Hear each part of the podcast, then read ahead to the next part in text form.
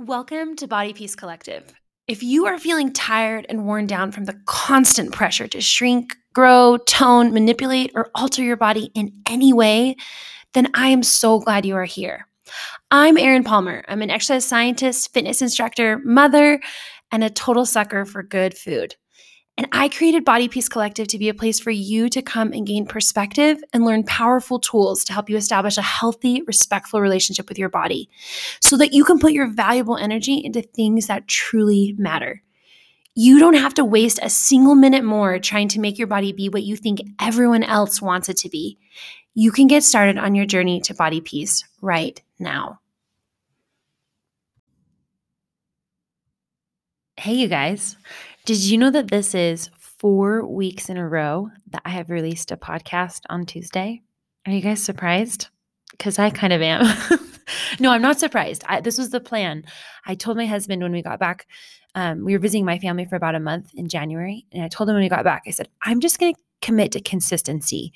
Some podcasts might be better than others, but I'm just going to commit to releasing something every Tuesday. And I'm doing it, guys. This is week four. So I'm feeling excited about that. I hope that you're feeling excited about that and that this is something that um, helps you, I think, to kind of just refocus and remember some of these ideas about your body and these truths about your body that we can often forget, especially throughout the week. I think that one of the biggest things for me and one of the things I try to work on with clients is it's really, really powerful to have consistent reminders. So whether you have people in your life or podcasts you listen to or books that you're reading or meditations that you do, something that is consistent within your life to kind of help um, reorient you each week, I think is really, really important. So thank you for listening. I'm grateful to be one of those people for you. Um, that is a huge, that's a huge honor for me to be a part of this journey with you, because I know that this journey can be hard um, and it can be sacred. So thank you for letting me be here for a part of that. Today in our episode, episode sixteen, we're going to be talking about when body positivity can be a bad thing. And you might be thinking, when, how, how could body positivity ever be a bad thing? And I'm going to, we're going to talk about it. And we're going to talk about what we could maybe do or focus on instead of body positivity. So there's been kind of an evolution of body positivity, at least over the last ten years that I've been aware of it. And I think ten years ago, it wasn't very common. It wasn't something that we talked about very often. It just wasn't really in the social narrative very much. And then I think social media came about and gave a platform to lots of people. And people started realizing, wait, there are these parts about body, like bodies and diet culture that are yucky, right? That we disagree with and we kind of want to fight back. And so by doing that, they kind of swung the pendulum very far the opposite way, which I think is necessary at times. However, as they swung this pendulum towards body positivity, we kind of ran into some problems.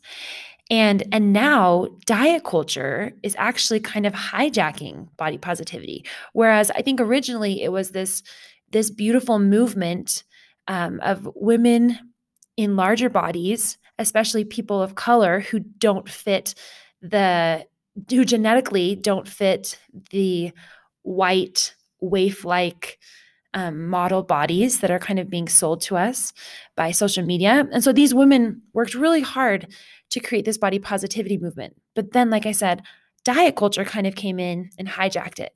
And you can see examples of this all over. Um, one that's very common is like the Dove commercials. And I don't know if you remember, you know, they celebrate bodies of different sizes, and they celebrate cellulite, and they talk about being beautiful you, you know, like owning who you are. But if you watch these, these commercials, there still is a very rigid type of body that they allow to be in these commercials, right? There are certain things about a body that are considered to be acceptable, even within this body positivity movement. And so that's a perfect example of how, how diet culture or or the media has taken this idea of body positivity and said like, yeah, we'll give you a little bit, a little bit of that, but we're still going to hold on to these really tight, rigid ideals. And that, that can be dangerous. Other ways that you can see body positivity may be missing the mark is all of the before and after pictures. And underneath these before and after pictures, people always make sure to say why both pictures are good, why both in the before and the after are both good bodies. But here's the thing. Why are you doing a side-by-side comparison if they both are good? Why can't you just post a selfie and say what you've learned through your experiences? Why do you need to compare? Right? So it's this idea of we're being body positive. We're saying that both bodies are good bodies, but yet there's this underlying current that they're not. Otherwise, we wouldn't be comparing them. So we also see body positivity being misconstrued in the form of like nude photographs or partially nude photographs or pictures of cellulite and scars and rolls that are used online as an effort to be body positive. But here's the problem. Body positivity is still inherently focused on your body, right? Post these pictures and don't comment on your body at all. Telling everyone that you are proud of your tiger stripes is fine, but I think that truly feeling body peace means that you post the picture and you don't even mention your tiger stripes because you know that they legitimately don't matter. I think we also think of body positivity as, I love my body. See, I wear a bikini and I don't care what anybody else thinks. But then you spend the whole day thinking of how you are sticking it to the diet industry and to the and to other people instead of actually being in your body and experiencing your own body. So the underlying problem of all of these examples is that when we're focused on our body and how it appears to others, even if we're expressing the parts of our body that we love, we are still observing our body from the outside in. You are a spectator to your own body. And people already define us way too much by our bodies. And so when you're calling specific attention to your body instead of to yourself as a whole, complete being, you're just reaffirming that objectification. John Berger, he was an he was an English art critic and a poet and a writer. And he wrote a book that's called Ways of Seeing. And I want to read just a small excerpt of that that is very poignant. He said, "A woman must continually watch herself. She is almost continually accompanied by her own image of herself. Whilst she is walking across a room or whilst she is weeping at the death of her father, she can scarcely avoid envisaging herself walking or weeping. And so she comes to consider the surveyor and the surveyed within her as the two constituent yet always distinct elements of her identity as a woman. Thus she turns herself into an object, and most particularly an object of vision, a sight." When our focus is on our body instead of our whole self and our being, even if that focus is positive, it turns us into an object. So instead of being body positive, I like to think of being body neutral. And that doesn't mean that I don't love my body. I do love my body. I love her for being a vessel of my feelings and my experiences. But instead of loving her like a hot high school boyfriend that I'm excited to show off, I love her like I love my husband. It's a feeling of deep respect. And I'm aware of her shortcomings and I'm aware of her failures, but I still respect her by feeding her and giving her rest. I don't make her earn those things. And, and I feel grateful for her anyway, even with her shortcomings, even where she lets me down. And I don't love her all the time. Sometimes, like I said, sometimes she does let me down, but I still show love to her, just like I would show love to my spouse, who also lets me down sometimes. It's a deeper... Body neutrality is rooted in respect. And just how you would respect another human being, regardless of whether how much they were like you or how much they measured up to your expectations of them, showing respect is a great way to be body neutral, right? To say, I don't need, I don't need to love my body, but I don't need to hate her either, right? I can just allow her to be exactly as she is right now. I think sometimes we think that we can achieve body neutrality or even body positivity using affirmations like, I am beautiful exactly the way I am. But to that, I want to say, why do you need to be beautiful? Why is that a requirement for your body? Who do you owe that beauty to? And what are your ideas of beauty? And where did they come from? When we allow ourselves to be body neutral, all of a sudden, it kind of breaks down these walls of what our body should and shouldn't look like. And we're allowed to just be exactly as we are. And there's something really incredibly freeing and empowering in that moment. Some of you, for one reason or another, the idea of being able to love your body seems so far out there that it almost feels impossible. And maybe you have felt betrayed by your body or severely held back by your body. Or maybe you feel like your body is just so far from the societal norm that you can't give yourself permission to love your body because the world isn't giving you permission to love your body. So I say that instead of focusing on loving your body, instead of trying to get all the way there, start by just working to feel neutral in your body. So how do we do that? We do that by deconstructing and then reconstructing our own body image through embodiment and personal experiences. So what is embodiment? Embodiment is owning our own physical experience. It's being present and aware of what this moment in time feels like in our bodies, not for our bodies. As women, we begin to disembody ourselves very early. We're, we're taught very early on that it's our job to look pretty and to look nice. And we can see this even in the way that we dress little boys and little girls.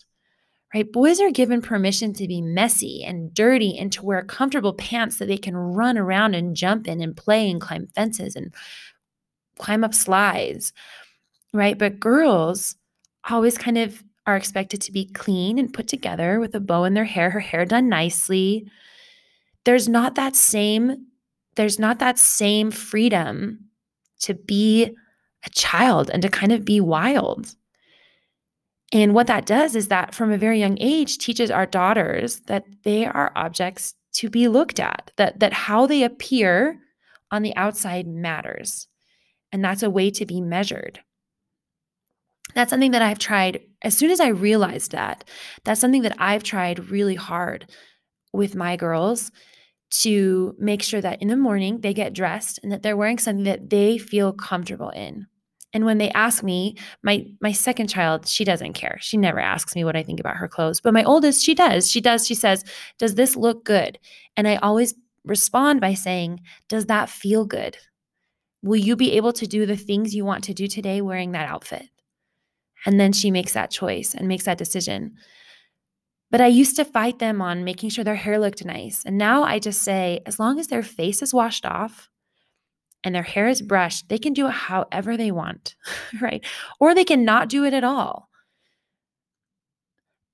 But I'm trying to let them, I'm trying to, in my own life and in raising them, deconstruct that idea that they are objects to be looked at and that that's an important part of who they are.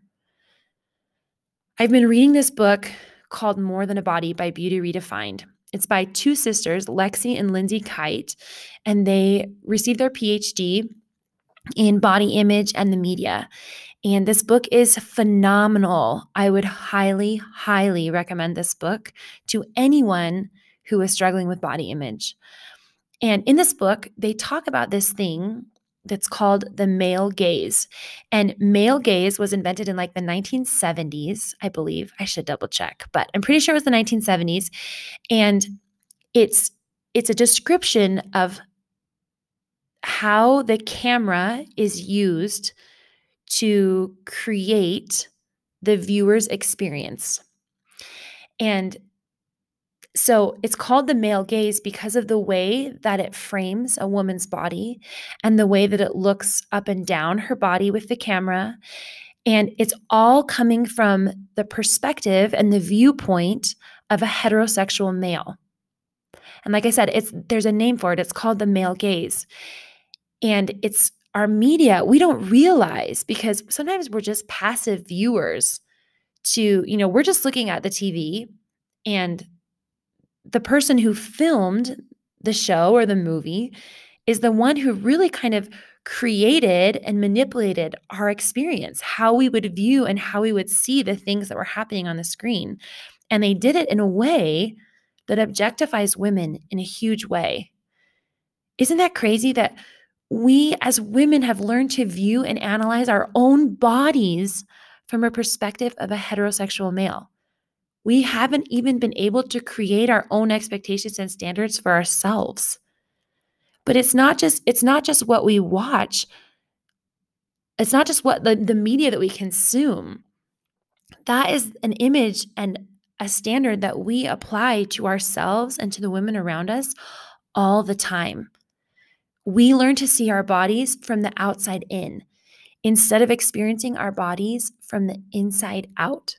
And that's what I meant by deconstructing and reconstructing our own body image through embodiment and personal experience. Embodiment is learning to experience your world through the lens of your own body, not through the lens of people observing you in your body. So they give several examples of what this looks like for women in their book. Um, Lindsay and Lexi Kite give several examples, and I'm going to read through, through them, and I want you to pay attention to if you've ever done these or if you connect with any of these. They said, as self-objectification creeps into your life, your identity is split in two. Instead of your whole embodied thinking, feeling self, you become a distant observer.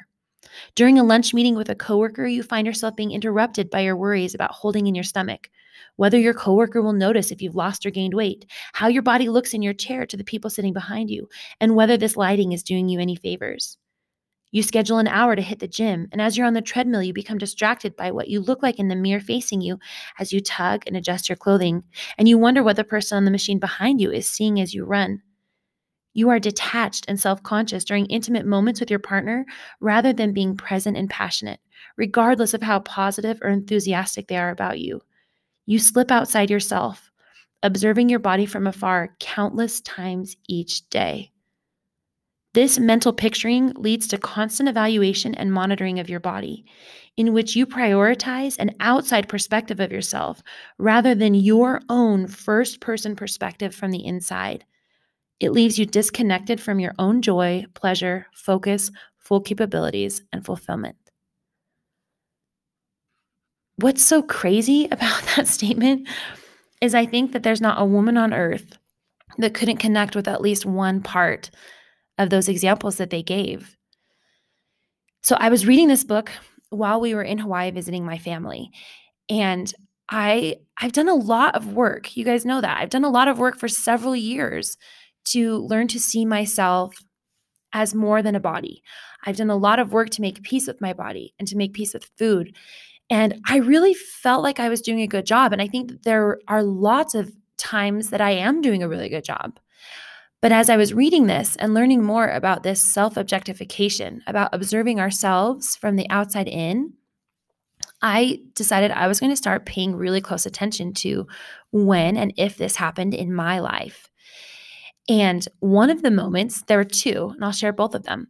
One of them was my four-year-old turned five while we were in Hawaii, and my youngest brother, he works at a zip line there. And so for her birthday, that's what she, that was her request, was she really wanted her Uncle Tanner to take her on the zip line.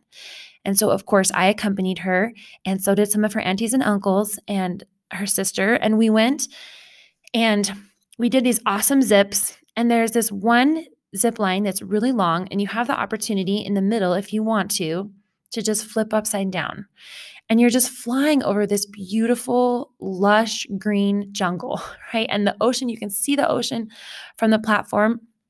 So I go and I I I jump off the platform and I'm zipping. And as soon as I get to where you can flip upside down. I do. I flip upside down.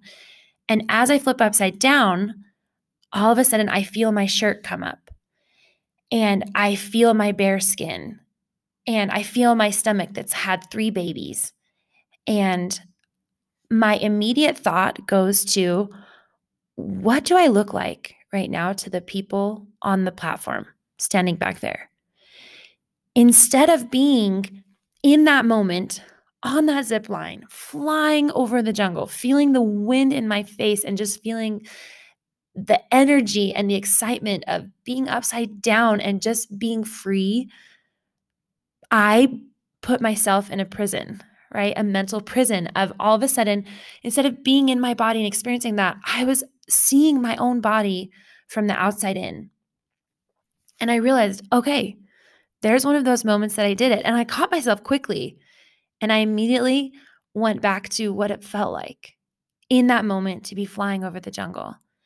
But I thought about that. I thought about how easy that was for me and for my mind to make that jump from the zip line to the platform. Another time I did it, I was on the beach with my kids.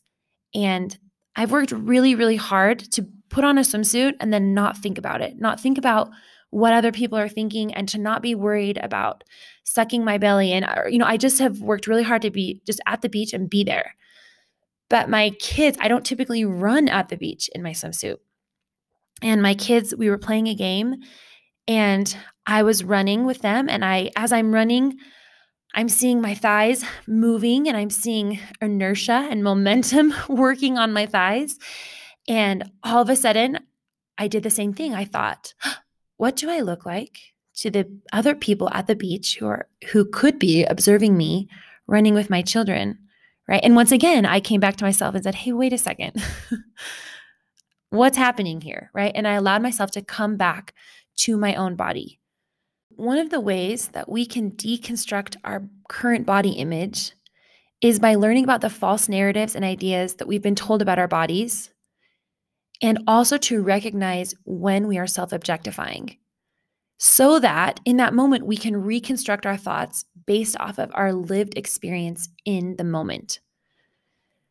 So that's kind of what, what I did on the zipline and also on the beach, right? Is I was able to recognize, okay, I don't want to think this way. I don't want to be observing my body from the outside in. I want to be feeling my body and living in my body every moment. So as soon as I noticed that moment, I then could reconstruct my thoughts based off of my lived experience. What did it feel like in that moment to be flying above the jungle or to be playing with my children? I felt, I felt joy. I also felt burning in my legs because running on sand is hard, right? But I was able to feel my body again, right? I was able to reconstruct and to say, right, I'm running and I'm moving, and this movement in my thighs and in my muscles is normal because my body is moving exactly the way it's supposed to be moving right now.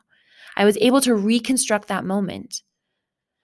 So for me, like I said, on the zip line, I realized I wasn't actually uncomfortable. The harness was cutting into my stomach and my legs were bulging, but it actually didn't physically feel uncomfortable at all in any way. The only discomfort that I felt for that little second was the shame that I was choosing to feel as I saw myself from the view of the people on the platform. So another example of deconstructing and then reconstructing is with food. So I have some friends that we eat dinner with them a lot. And I started to notice after a little while that I ate a lot more than them. In fact, I ate a lot more than her and her husband. And I started to feel a little bit embarrassed about it, like wondering, like, am I, am I kind of a pig? I don't know. Like, do I eat too much? Am I, like, what's wrong with me is what I kind of thought about. Until an example of reconstructing is to say, okay, pay attention right now to how you feel in this moment. Are you still hungry, Erin? Did you eat too much food to the point of discomfort? No, I didn't. I felt really good. I felt really comfortable in my body, which means that that amount of food that I chose to eat was the right amount of food for me. And it didn't matter whether it was the right amount of food for them, right? It was the right amount of food for me. But it took it took coming back to myself, right? To my personal lived experience and then reminding myself that that's what mattered. And that's how we do it. That's how we deconstruct and reconstruct our body image and our experiences. It's one experience at a time, until over time we build these data points and we come to know ourselves and our bodies in a way that there's a deep relationship of respect and trust. My challenge to you this week is to pay attention to the moments where you start self-objectifying, the moments when you step outside your body and you are observing your body from the outside in instead of from the inside out. That might happen when you're standing in the mirror and putting on makeup. That might happen when you're trying on outfits. That might happen when you walk past a mirror or a window on your way to work or to school. That might happen when you are riding in the car and you feel parts of your body that maybe you weren't aware of before as, as you put on your seatbelt or as you move in a different way.